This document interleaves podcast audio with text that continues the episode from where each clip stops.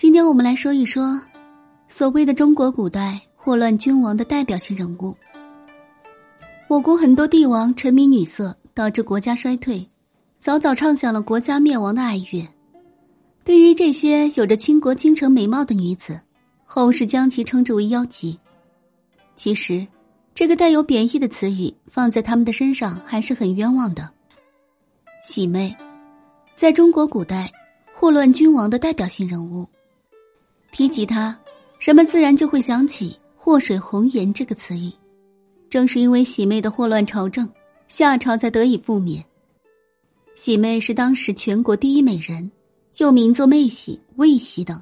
夏朝第十七位君主桀的王后，纯为的后母，有人称胡妹喜。有史料记载，她出生低贱；也有史料记载，她是施氏部落的王族成员。夏朝的最后一个国君叫做桀，他的性格暴戾，在他统治夏王朝时期，民不聊生，战火蔓延至整个华夏大陆。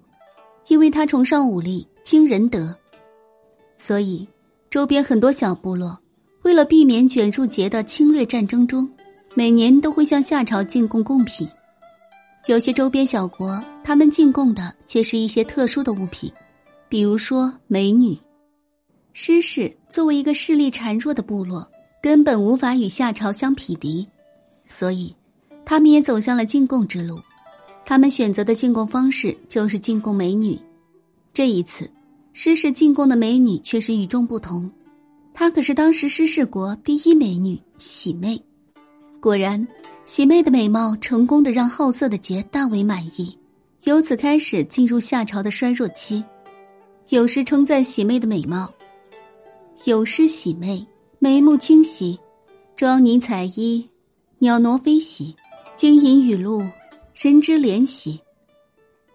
喜妹创造了中国历史上诸多第一的女人，千古第一狐狸精，中国有历史记载以来第一个亡国的王后，中国第一位女间谍，第一个献武，第一个淫妇，第一个无性。喜妹与妲己、褒姒。骊姬并称为中国四大妖姬。